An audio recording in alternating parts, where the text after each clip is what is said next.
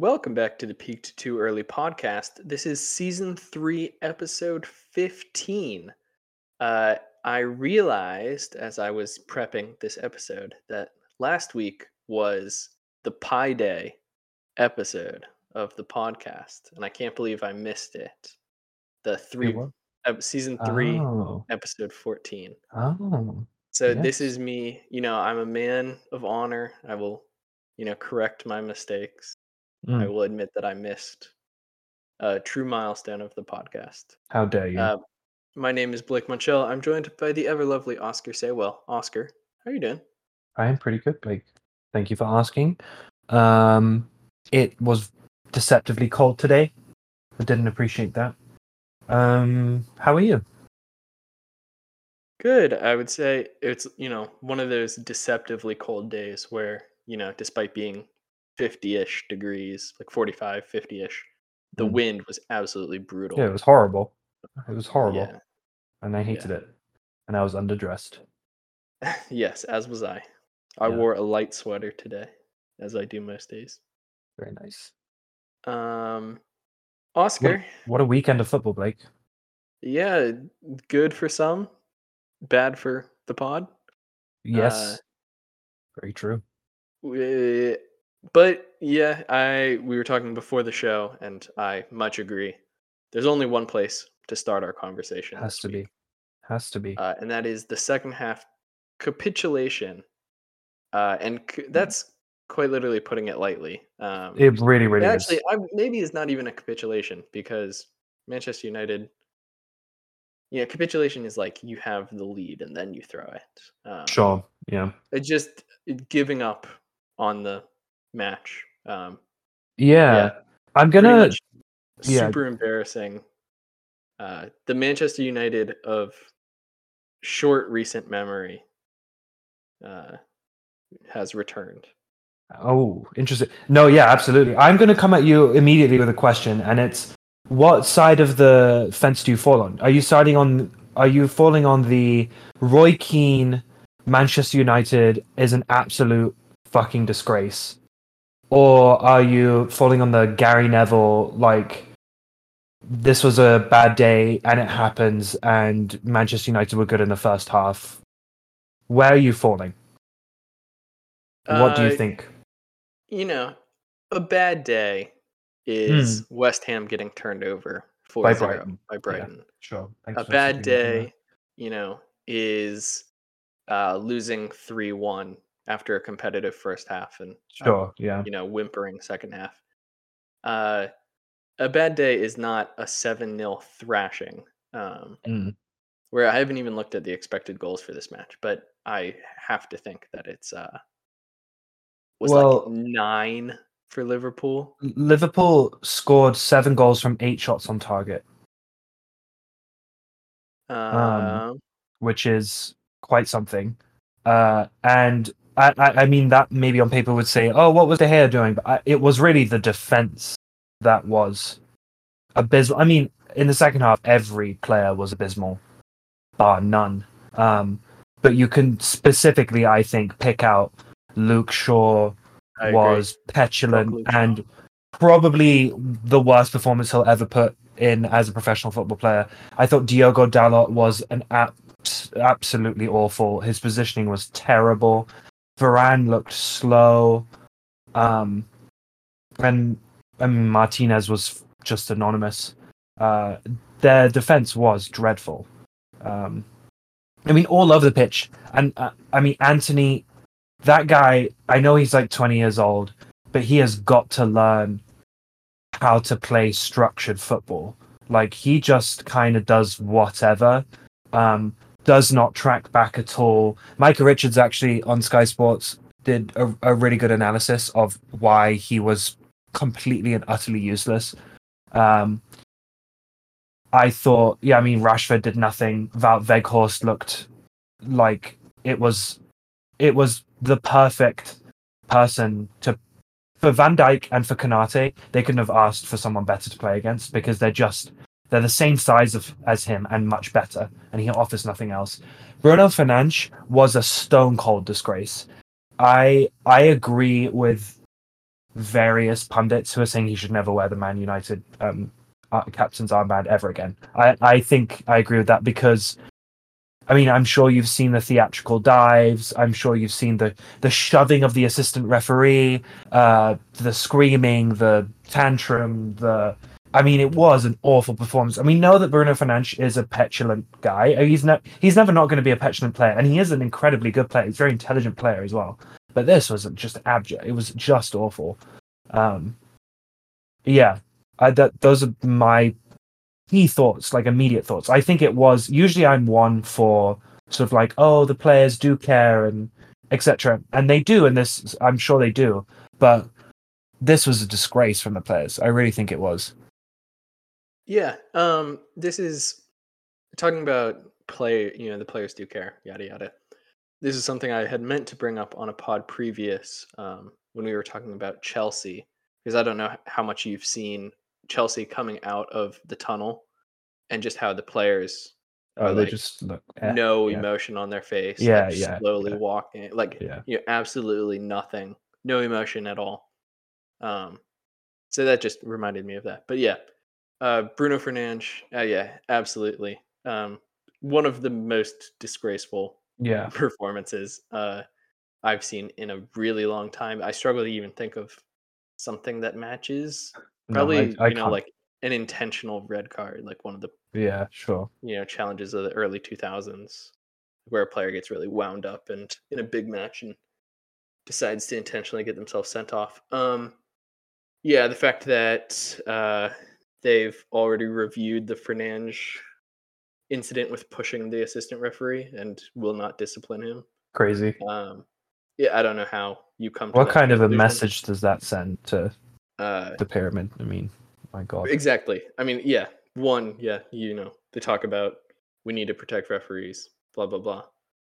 You know, the biggest. I'm. I don't know the TV numbers, but I'm sure this is one of the most watched matches of. Oh, it must be. Uh, it sh- surely. It surely is at least top five for this season so far. Um, so how you can't go and retroactively ban him for five games when you have a history of banning players for this yeah. exact same thing. Um, yeah, I just don't know how it.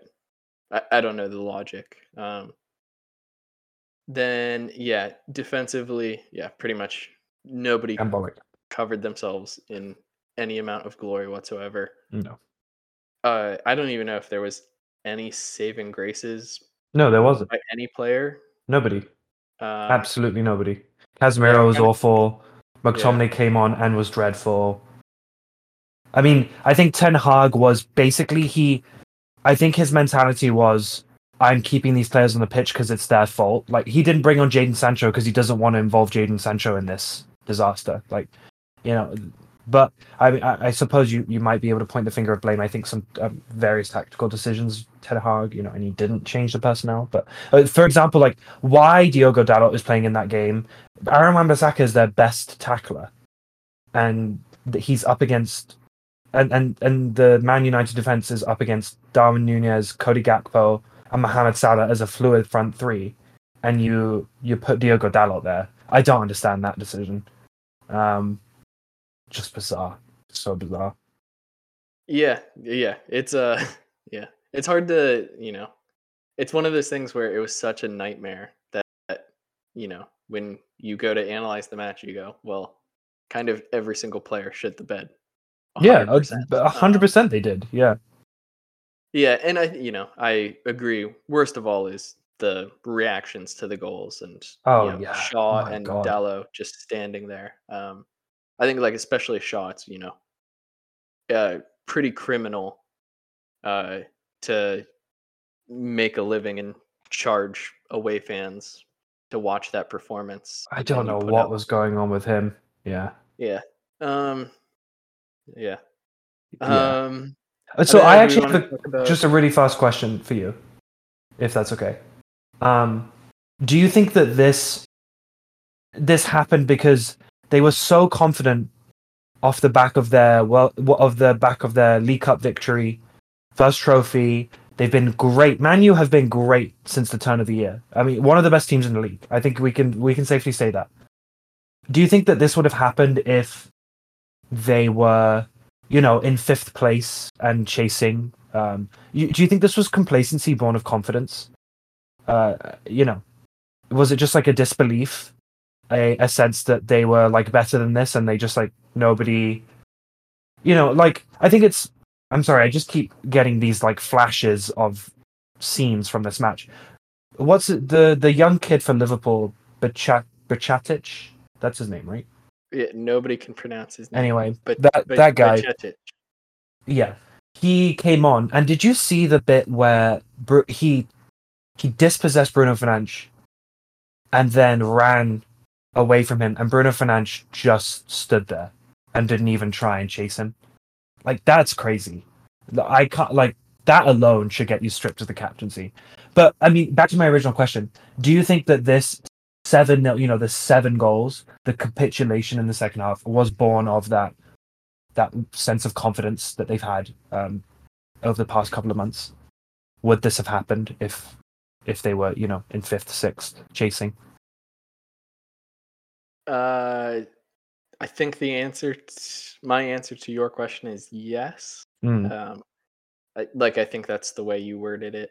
Um, yes, I think it is an overestimation of their own abilities by Manchester United, um, and complacency. And I mean, all their, you know, they have a ton of like really big-headed players who think they're the best in the world. Um, right.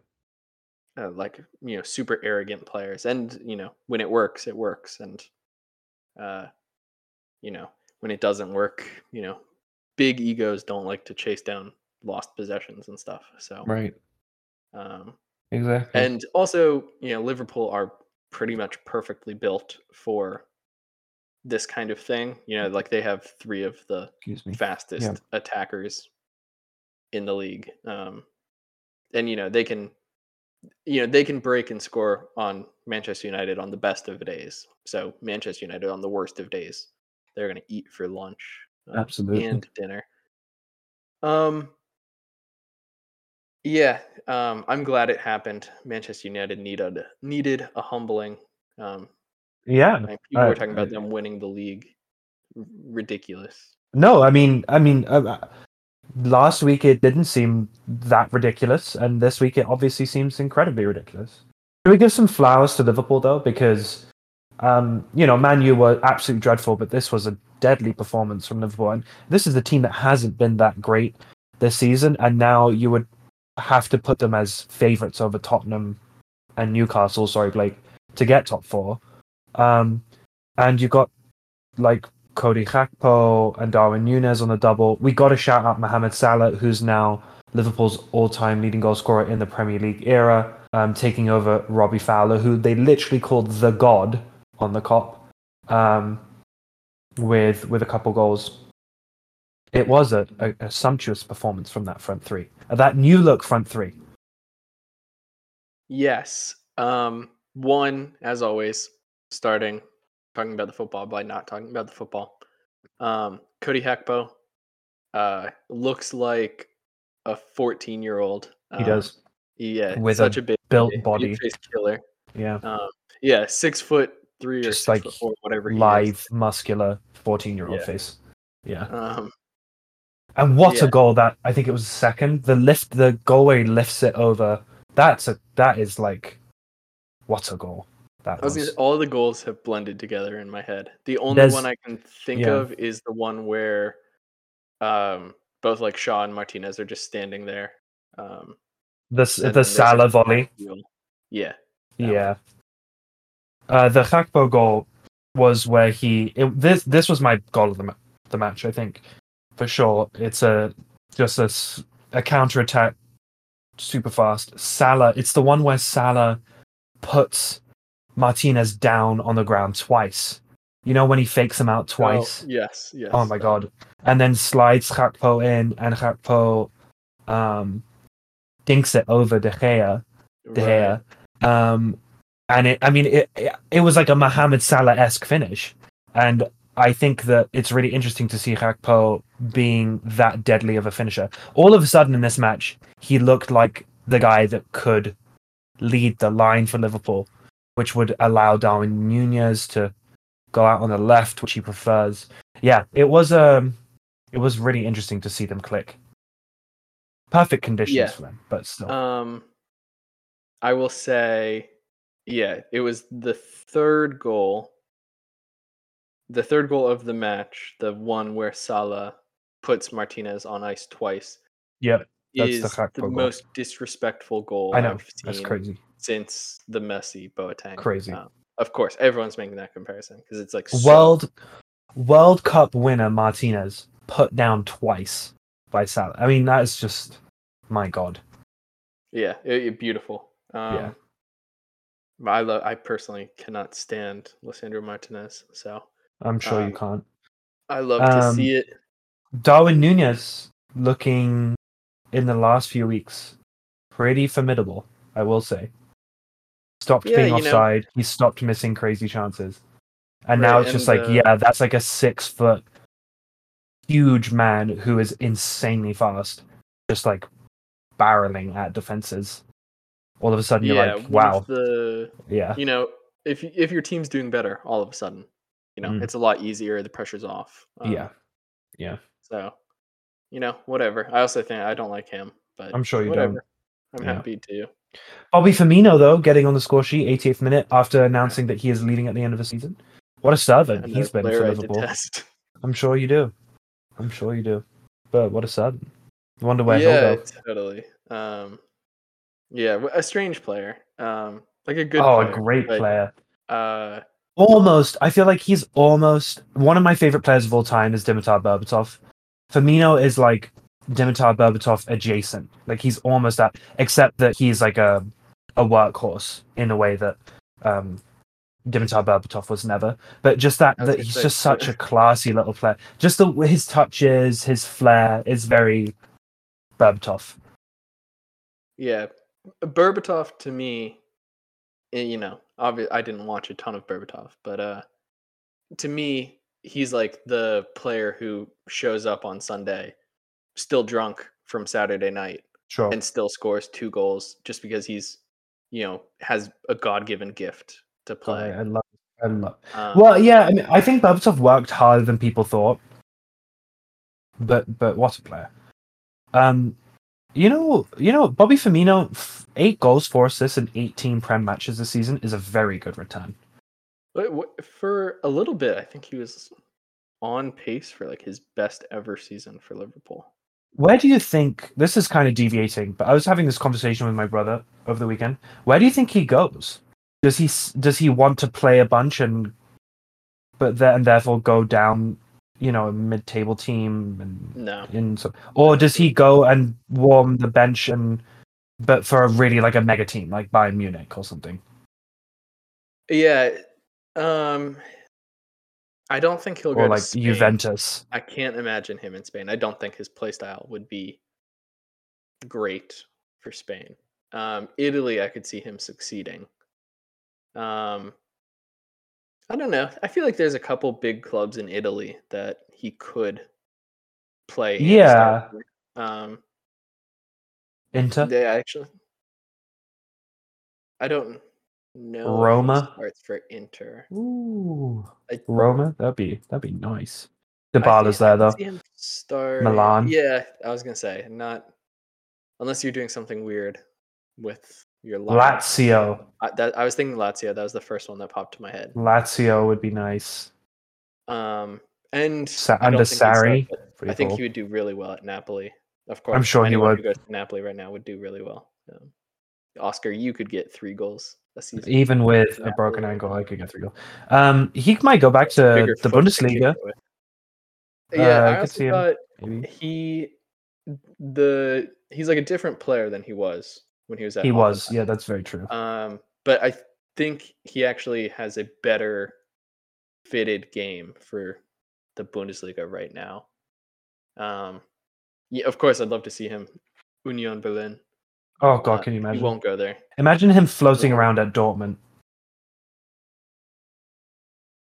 Yeah, Amazing. and actually, he might. He would probably start for Dortmund. Um, At least no, he probably wouldn't. If the- if if in the- Marco Reus left, he could fill that hole really nicely. I think. yeah, I think Bobby Firmino is better than. But I hope Reus. Marco Reus doesn't leave because you know, Marco Reus. Um, Another player I hate. I'm sure you do. Um, what what what else do you want to talk about this match? Anything else? Anybody else you want to shout Um, out? Was Oh, Harvey Elliott in the midfield. That was interesting. Uh, yeah, Harvey Elliott as a midfielder is like the strangest looking thing to me. He just Yeah. doesn't. He's not built like a midfielder. Klopp is trying to turn him into one though. Yeah, it's just eh, he looks so much like a, I don't know, like a Shaqiri. You know, he's like a squatty, muscular, short dude. Yeah. Um, so it's it's strange to see him in the midfield. Um, it just it feels like the era of five foot six to five foot eight muscular midfielders is kind of Mm. passing. Like that was a late two thousands, early two thousand tens kind of thing. Um, and uh, yeah, you know, he's a decent player. I think he's like a a flashy player. He can kind of look out of place in midfield at times. But yeah. yeah, I mean, he's still ridiculously young. Yeah. Um, kind of the same with like by by Bajcetic, you know, at times he looks out of his depth. At times he looks like, oh, he's definitely going to be the next big thing. Yeah. Uh, and just chalk it up to them being young. Um, I have a question for you. Yeah. Uh, was Erik Ten Hag in charge of Manchester United when they lost big to Man City? yes. Six. Do you think there's anything in that? Do you think it's just too early in his? No, I don't think there's anything in that. I think Ten Hag is an excellent, excellent manager. I think this is a very, very strange result. I have to say, and I think it's a, it's pretty. Yeah, I mean these results happen right to all teams, including big teams, um, and I think that that Ten Hag has this massive, massive, um, his a massive oh, what's the word? Task on his hands right? To to to stamp his ideology onto onto this team that as we've talked about since we've started this podcast is you know um built on this golden era this legacy that is dead but like they're determined to try and keep alive. Um and so he yeah he's got a massive task on his hands and i think that you're going to get results um not like this. I'm not going to say like seven nils but you're going to lose big. Um so i wouldn't put much blame on him for this at all. And i don't think it's necessarily an indication of something to be worried about with regards to like you know big matches or anything. Um but I, I I- also at the same time I just can't. If I asked you, Blake, like explain what happened in one sentence, I, I what would you say? I, I don't know how to explain this because I just I couldn't. just nobody saw this coming whatsoever. You know, Liverpool scored one Seven goal, and Yeah. then Manchester United collapsed. Nine Yeah. words. but why? sentence. You know why? Why? I just Players it's gave up. Strange. It's just it really is strange to me because it, it looked like they had turned the corner. It looked like the, that Ten Hag, by getting rid of Cristiano Ronaldo, by stamping his authority on the team, he he was turning a corner with the culture. It really it's a cliche, but the way that they respond against Betis and then on the weekend in the Premier League is everything. It's absolutely everything. Because if they if they display even a tiny, tiny bit of the petulance that they showed on Sunday, uh, I think Ten Hag has big problems again. Yeah. Um just their next match, of course, at home versus Southampton. Southampton 19th. Um if I were a Premier League script writer, I would have Manchester United lose this match. Um and it would be awesome. I've kind of turned turned around on Southampton. Um Mm. I think they could stay up. Um I don't think they will stay up, but I think they could. Um, and I, I kind of like them. I like their new players. Um, you know, Newcastle are forever indebted to Southampton. So, Yeah, um, you know, I'm now a Southampton supporter. Uh, Nice, nice. at least to stay up this season. Um, yeah. Do you have anything else on Manchester United, Ten Hag, Klopp? I don't. Ooh, uh, I, I have one thing on Klopp. yeah. Um, I hate Klopp. You know this. Yes, I know do. this. Everyone who's ever listened has heard me. Um, I loved him yelling at the pitch invader. I think that's Oh yeah, that pitch Awesome. invader was um, disgusting. yeah, sixteen year old banned for life. Um, yeah, Yeah. great to see. great to see. Um, yeah, that's it. Nothing else for me on this match. yes. Um, Uh, why don't we- to move to the other fantastic match of this of this season. Fantastic for who? Of this season of, of this um of this match day. Um, it's uh, awesome for Arsenal, Blake, The because neutral? they Okay, got got a last gasp winner. Um, at home to Bournemouth. Talk to me about this match. Um, well, uh, Arsenal, 31 shots, um, which is just disgusting. Th- 31 shots and nine on target is not very good, but you know, whatever. Um, this was a match where amazingly did not break the record for the longest time between two goals. Um, this it's the second second place for uh, the difference between when the first goal was scored and the last goal was scored in a game. Um, because there was like a 18 seconds and then a 99th minute uh, back in like 2004 or whatever. Um, is, I like had looked up looked up the uh, the match and I didn't even recognize some of the goal scorers in that match. Um, but uh, Philip Billing scoring after what nine seconds? Nine seconds. One of the fastest ever goals in the Premier League.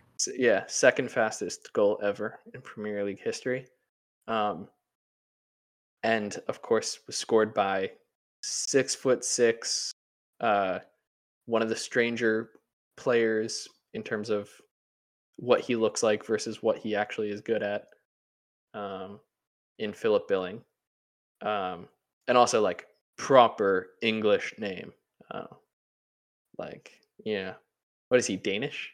Yeah, he's Danish. Yeah, Yeah, Danish. you know, I guess the Danes and the English aren't too far off, but uh, Not too. No, I mean they they conquered us. So yeah, know. um, yeah, and Philip Billing conquered Arsenal in this the first ten seconds.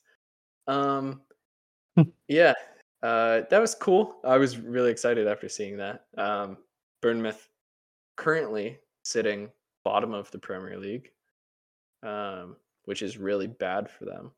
Um, and I think they're now the number one favorites to go down, as most 20th placed teams are. Um, and then, yeah, this match was capped off by a gorgeous goal by Reiss Nelson, um, sort of the new Jeff Reine-Adelaide, Joe Willock, you know, all Mm. these, you know, young prospects. And I'm sure Arsenal will sell Reiss Nelson in the next year um, because they just churn these players out. Um, but it was a great goal. Um, he talked after the match about the importance to him and his family, and that was nice. Um, it's hard for me to like an Arsenal player, but uh, you know, uh, you can't hate Reiss Nelson. Like, what are you? No. How many people out there are hating on Reiss Nelson? yeah, it would be a strange thing to do. Um, however, hating on easily, Thomas Partey did score their first goal. Um, Ew, absolute fucking tosser. hate Um, him. Absolutely hate him. Every time I'm like, why is he on the pitch? Yeah. Why? Yeah, yeah, it's awful. Um, he did take off his shirt to uh, remember Christian Atsu, which is Yes. a nice gesture by a terrible person. Yes. Um, yeah, and uh, this was you know pretty yeah, pretty important in the uh, scheme of things. Uh, Arsenal keep the lead at the top of the table, five points, and you know with every match day gone and Arsenal not slipping up, you know, there's few opportunities for someone to catch them. Um, and Yeah. you know, while this was like a five point gap a month ago, I was very confident that uh, Man City could easily catch them, and now it's seeming less and less likely unless they hit the you know the oil spill on the road and spin out. Um, but yeah, I think Arsenal are easily the favorites to win the Premier League now. Um, like, I think they were you know pretty 50-50, just like no one betting against Pep. Um, but now it's kind of hard to imagine Arsenal slowing down. Although Yeah. I've seen some people, the Athletic, you know, the Athletic can be good at some things, but they can be absolute shit at some uh, some other things. Like they write some of the dumbest articles. Um, so they wrote an article about how Arsenal being happy about scoring goals could come back to bite them. Um, I'm like, you guys are just writing for the sake of writing at this point. Yeah, Um, yeah. yeah. Arsenal are going to win the league. I hate it, but it's going to happen. Big shout. Um, I I still think Arsenal have to go away to I believe Anfield. They have to go away to Anfield. They have to play. They have to go away to the Etihad. Um, and they have to go away to Newcastle, and those are three very very tough games. Um, throw in teams like Brighton, and then playing Forest and Wolves as their last two matches of the season, who will both be desperate for points, I'm sure. I I don't think it's a wrap, put it that way. Um, especially with City's current form. I want Arsenal to win the league over City so badly. I don't even care. Like I just really don't want City to win league, and it's between them now because because Man U are done.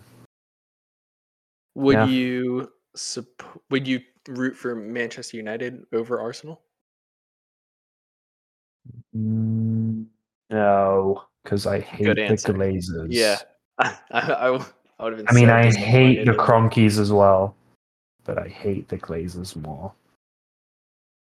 Yeah. No, I mean, also also you know Manchester United. Manchester United. Yeah. Yeah. Um. Yeah. No. It is a yeah. Um. sad situation that I mean, uh, looking at the top, you know, who do we who do I even want to win the league? Liverpool, like I I can stomach Liverpool, even though I, the fans suck.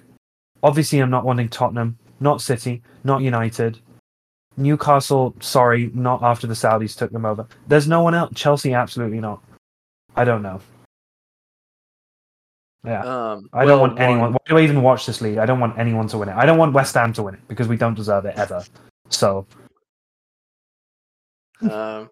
Yeah, yeah. I, I understand your sentiment. I also, you know, I'm not happy Arsenal will win the league, um, but I also don't want anyone else to win the league. Um, I, I've explained this before, but you know, like City, I find hard to hate just because they're so faceless and emotionless. Um, you know, so like that, I understand hating it for the, you know, they've won it four times in the last five years, but um, I just don't have the same hatred for Man City as I do Arsenal, Man U, Spurs, Liverpool, Chelsea. Um, Yeah. Just because it's like 20 years of hatred for those other clubs versus like 10 years of hatred for Man City. So, um, yeah, rooting for the the meteor. Um, but yeah, I think Arsenal will win it. Um, yeah, um, Arsenal do have uh, Fulham this upcoming match day, which I think will be a really good match. Um, uh, it's Fulham at home, which you know, Craven Cottage is not exactly a fortress, but um, you know, and it's always more difficult to go away. Um, So that you know that I could see that being a match that Arsenal lose. Um, but um, Oscar, I, you know, I have the urge to make you sad. Yeah. Um, We had Just to do it. talk about it eventually. Uh, it is Brighton four, West Ham zero. Uh, Mm, In truly, uh, it's like a the baby brother of Liverpool, Manchester United. the very baby brother. The very, very baby Um, brother. Brighton are very good. We are very bad. But this is a this was a disaster. Um, Yeah, was a- this was this was a serious after- disaster. the potential to really turn the season around, having just scored four, you know, then all of a sudden, was this at home for? No. Uh, right? no, no, it was away. Yeah. Um, do you have any idea what went wrong? I've refused to. I I've, I know nothing about this match. Ab- uh, literally nothing. I I have not watched highlights. I have not listened to analysis. I I'm grateful that it's been overshadowed by the seven 0 and by Arsenal. Um, but this is a terrible situation. I all I did was basically log on and look at who we have left to play, and I'm thinking, right, so Europa Conference League is a disaster for us now, basically. Um, we have to beat this AEK Larnaca side because otherwise the confidence will just be shot. But it's not great for us, I don't think, especially with Moyes' rotation problems that we have to play on Thursdays now. Villa, we're not going to win that. Southampton, we literally have to win. Newcastle, we're not going to beat you. Fulham, we're not beating them. Arsenal, we're not beating them. Bournemouth, we have to win that. Liverpool, absolutely not. We never beat Palace. We're not going to beat Man United. We're definitely not going to beat Brentford. We have to beat Leeds, and we have to beat Leicester on the last day. I that's it's like it's we're in such a bad position, so bad. Uh, I'm so lost for words. Um, chance of you'll be sacked in the morning. Uh, wow. I mean, the owners aren't going to get rid of Moyes. Um, it's too late now. But it's just an unfathomably bad season for us. And we're in serious, serious danger of relegation. Especially with Southampton picking up wins here and there. Especially with Bournemouth putting in performances like they did against Arsenal. Um, yeah, we're in serious danger. It's crazy. Crazy situation. Yeah. Um, you know, when it starts to get to this time of the season and you're thinking about, okay, who are the serious Yeah. candidates for relegation? You look at, you know, things that keep cropping up in the games, you know, the way you're losing games, the way you're Yeah, conceding right. goals, Right. and right. you know, the the marks of relegation. Right. Um, and I think the first goal that Brighton scored, the penalty, the concession of the penalty is a very relegation candidate moment. Um, right. Where it's a desperate player, you know, realizing his teammates are out of position, so he's sprinting back, and then you know it's just a clumsy challenge stonewall penalty. Um, Jarrod Bowen just mows down Mitoma, um, just because he's sprinting to. Yeah, Mitoma's essentially running in free on goal, um, and Jarrod Bowen just has to make the play and just absolutely clatters him. Um, so yeah, I I don't know. I'm holding out hope for West Ham. I think West Ham are a very good team, um, very good players, and could still stay up um, because I think basically everyone in that bottom like six or seven teams is super unpredictable, um, and it's all very close. And you know, two matches, and all of a sudden your uh, roses are a lot greener. But uh, yeah, second goal for Brighton. Uh, all 10 West Ham players fail to mark pretty much anybody. Um, and it's Yeah. just the ball comes straight through a bunch of standing players. And uh, it's a pretty ridiculous goal to concede by uh, the Joel Veltman, um, who I forgot was even playing in the Premier League. Um, and then, yeah, the pock mark of death, Danny Welbeck scoring against your team. Yeah. Um, you know, uh, Yeah. it's uh, yeah, not great, but uh, I don't know. Yeah, I'm holding out hope. Speaking of Europa Conference League, uh, didn't West Ham lose in embarrassing fashion to a Cypriot team a few years ago. Years ago, in the qualifying rounds for the Europa League under Right. Bilic or something. Yep. Yeah. Um, yeah, I had my, you know, once I saw that you're playing another Cypriot team, I was like, ooh, interesting. I think we'll probably beat them. Um, Um, I hope so. I, think we will because I think that Moyes will put out a B side, and I'm sure they'll be fine. Yeah, I was gonna say West Ham is probably paying the back half of their squad and their youth players more than the Cypriots can play there. Yeah, uh, we've been good in the cups. I, I guess the one thing that I guess I'll just try, I'll just put this energy out into the ether. I'm hoping that this is more of a reflection of how ridiculously good Brighton are against just a, a fairly poor Premier League side in us, and that against other teams we'll be able to pull through and we'll be okay in the end. That's what I'm clinging on to. Okay. Um, is it now at the point where the Moyes train is going to stay on the tracks till the end of the season? What you mean? He won't get fired? Yeah, Oh yeah, it's too late. It's been too late. They're not. I was gonna rid- say I feel like they West Ham can't sack him at this. No, they can't. They can't. Yeah. Um. Yeah, I'm sorry. It's a horror. It's a truly horrid feeling to uh tune in every week to watch your team get, you know, Yeah. either you know barely keep their head above the water or their head dip below the water very briefly. Yeah. Um, but it makes you strong as a football supporter. So, um, this will uh strengthen your bones that are regrowing in your foot right now. Um, I hope so. yeah. Um, speaking of just some relegation, uh, big relegation matches, um, Forest Everton, um, was a pretty fun game to watch. Um, very feisty. Um, could have had a red or two. Um, and also, you know, you know, names from the past. Abdoulaye Doucouré.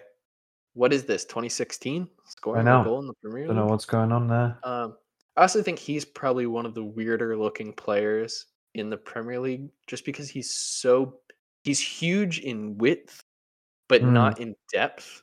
Mm, Um, so he, you know, he's like truly shaped like a tortilla chip. Um, he really is. Yeah, yeah, that's a great uh, observation.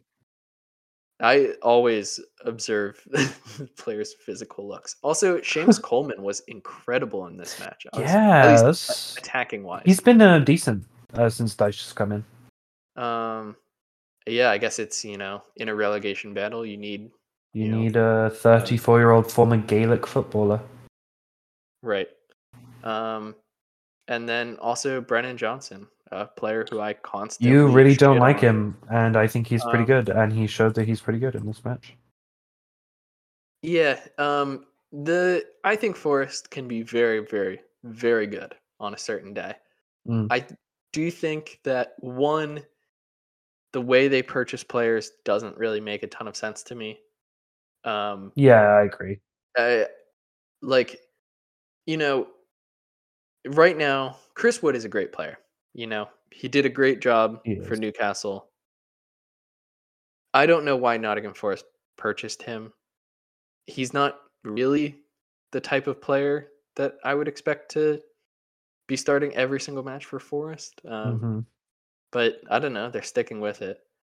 Um, also, they have a serious threat of relegation if they can't get some of these players back from injury. Um, the fact that Jack Colback, Jack Colback started. Yeah, that was United crazy. I was like- Premier League in 2014. honestly, I could.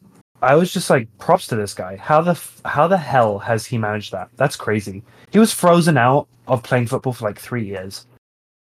Uh, Ridiculous. He's made eleven appearances yeah. them this season. It's pretty impressive. He also froze himself out of playing football. yeah, yeah. He froze He- himself out. That's what. Yeah, that's what I meant to say. Yeah. He refused to leave Newcastle because we were paying him Paying him 80k a- a week. Yeah, well, I mean, I don't blame him. He's never going to make that Oh, kind of yeah. money ever again. Yeah. Um, I will say, if you look at Jack Colback's stats, um, he is a incredibly interesting player. Uh, you know, where like if you go on FBref, um, all of his stats are either in the bottom 10 or top percent or top 10 percentile. So it's just like a mishmash of Mm, really intense green and really intense red. mm. Um, but he's basically like a guy you put in at the end of the match to make tackles and interceptions, Yeah. and that's it. He is Um, from Newcastle, right? Like he's a. Yes, he is a proper Geordie. He's from Newcastle proper. I feel like I have never in my life seen or heard like what's he like. I haven't heard an interview with him. I've never heard him speak. I don't know anything about this guy. He doesn't really have a Newcastle accent. Um, Interesting. That is he. I don't know his like story. I think his dad was a footballer. Um, Hmm. so maybe he just wasn't really living in Newcastle for his. years. oh, that makes sense. Um, but um, I, I suppose he has to. I, I think we have to call him like a Newcastle servant. It's like he's nowhere near a, a legend for Newcastle, even though he played for us for so many years, um, and made a ton of perf- uh, appearances. Um, but no, yeah, he no, he has lived in the north his almost his entire career. Um, yeah, weird dude. Um, Sure. I, I don't know. I don't.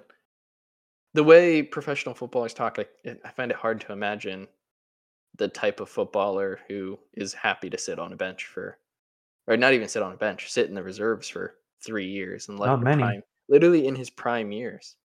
Um, Strange. but he was very, very good for Newcastle when we were in the championship. Um, he was a excellent player. Um, also, this is like Newcastle 2.0 um, with Jonjo Shelvey, Chris Wood, and Jack Colback all starting in this match. Um, which Jonjo, you know, it was like peak Jonjo. Um, Yeah. For the penalty concession to Demarai Gray. Um, it's just the, it's who he is. You know, he Yeah. can't ever be anyone other than this player who is two steps slower than everyone around him. Right. Um, yeah. But uh, yeah, a two-two draw really doesn't help either of them. I think Forest, you know, are fine with the result, but for Everton, it's pretty bad. Um, they have a one more game played than pretty much every single other relegation candidate. Um, Yeah. So um, they had this brief blip of good form with Dyche coming in, and I don't know. Things are at least they're scoring goals. Um, Yeah. so you know, it's better than West Ham. True. That is true. That is true. uh, Oscar, do you have a match you want to talk about? I've got one more. Uh, no, I don't think so. I can. Well, I guess I have two more then. Um, I was expecting you to ask about Chelsea Leeds. Um, ah, you saw yeah. Chelsea get that coveted uh, win against a and relegation they just candidate had that a- they've been so craving. they just had a, a good performance against uh, Dortmund actually in the Champions League today. So interesting to see if they can maintain that.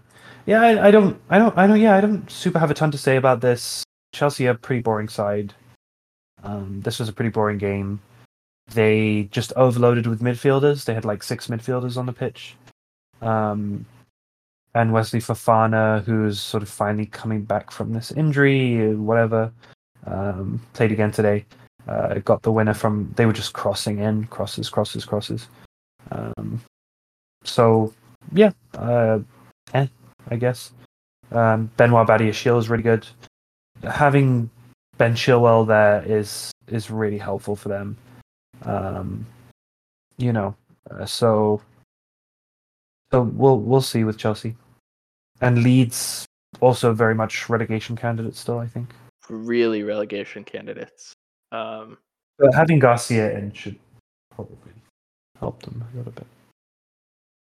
yeah, yeah, maybe. Um,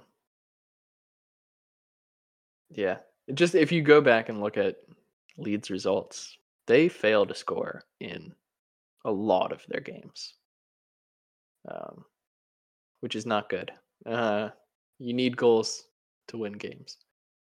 Um, yeah, the only other match that I wanted to talk about was uh, Manchester City to Newcastle zero, um, because it's a bit of a repeating.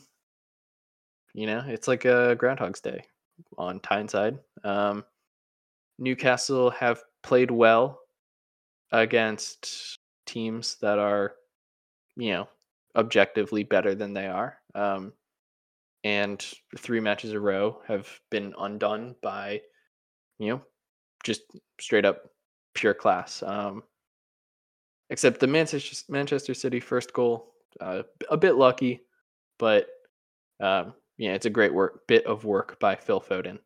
Um, Mm. but I just you know temperature check on Newcastle. Um, there's a growing frustration, but a recognition that you know we just played Manchester United in form, Liverpool in form, and Man City back to back to back.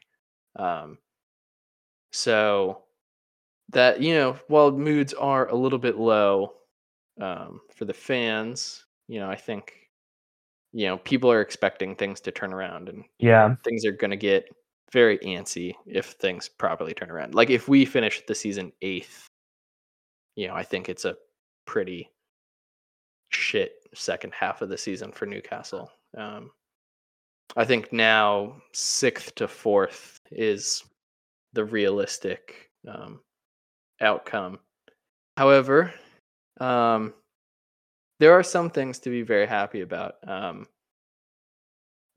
Bruno Guimaraes, uh, he has been heavily rumored to Real Madrid in the past few weeks and also Manchester City um, because of the things that Pep said about Bruno after the match. Um, however, uh, Bruno made a point to say uh, in one of his press conferences that he wants to stay at Newcastle for a very long time, win multiple titles, win multiple Champions Leagues. Um, Right. so, yeah, I just can't, you know, I can't believe Newcastle have a player who's that good. Yeah. Um, it's yeah. You're lucky. Yeah. Yeah. For sure. Yeah. I I um the rumors are like, you know, Real Madrid prepping an 80 million, 85 million pound bid for him in the summer. Crazy. Um You're not gonna let it. You don't need it. You don't need I- it. I- yeah. yeah. Unless his head gets turned, but right. I yeah, I think if he was English, you know, he would be going for like 150 million in the oh, summer. absolutely. Yeah. Yeah. yeah. Um Oscar, yes. uh, I don't want you to be on too much of a downer. oh, thank you. Um, so I will ask. Well, one, I'll give you my opinion on West Ham's next couple of matches, um, which are very good for you. I think West Ham will beat Aston Villa um, oh, thank that's- confidently. I think West Ham will beat Aston Villa three one, um, and I think that will kickstart a little bit of a revival. I think it's going to be a squeaky bum time season for West Ham, but But um, you don't it's think hard to- will just keep sinking? Okay. yeah, it's a hard it's hard to bet against a squad like that. Um, Yeah. Plus, you already have the you know the one point or two point lead on the bottom teams. Um, but I want to ask, uh, you know, you have a decent run of games coming up. Mhm. Uh, Aston Villa, followed by yeah, winnable ones. followed by I think the last one is Newcastle at home. How many of those matches or how many points are you getting out of those nine possible? Four. Four. Four. Okay. Four. Okay. You know what? I, I, yeah. I just can't. I just have no optimism left in my body. You know, I'll even give you a I think you lose against Southampton, but I think you'll beat Aston Villa and you will draw against Newcastle.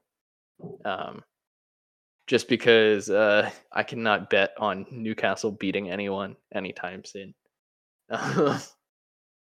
we uh, yeah, it's like seven matches without a win um, for Newcastle, which is uh pretty rare uh, in the post takeover days. Um, but Oscar, any fun matches? Any fun update to your ankle?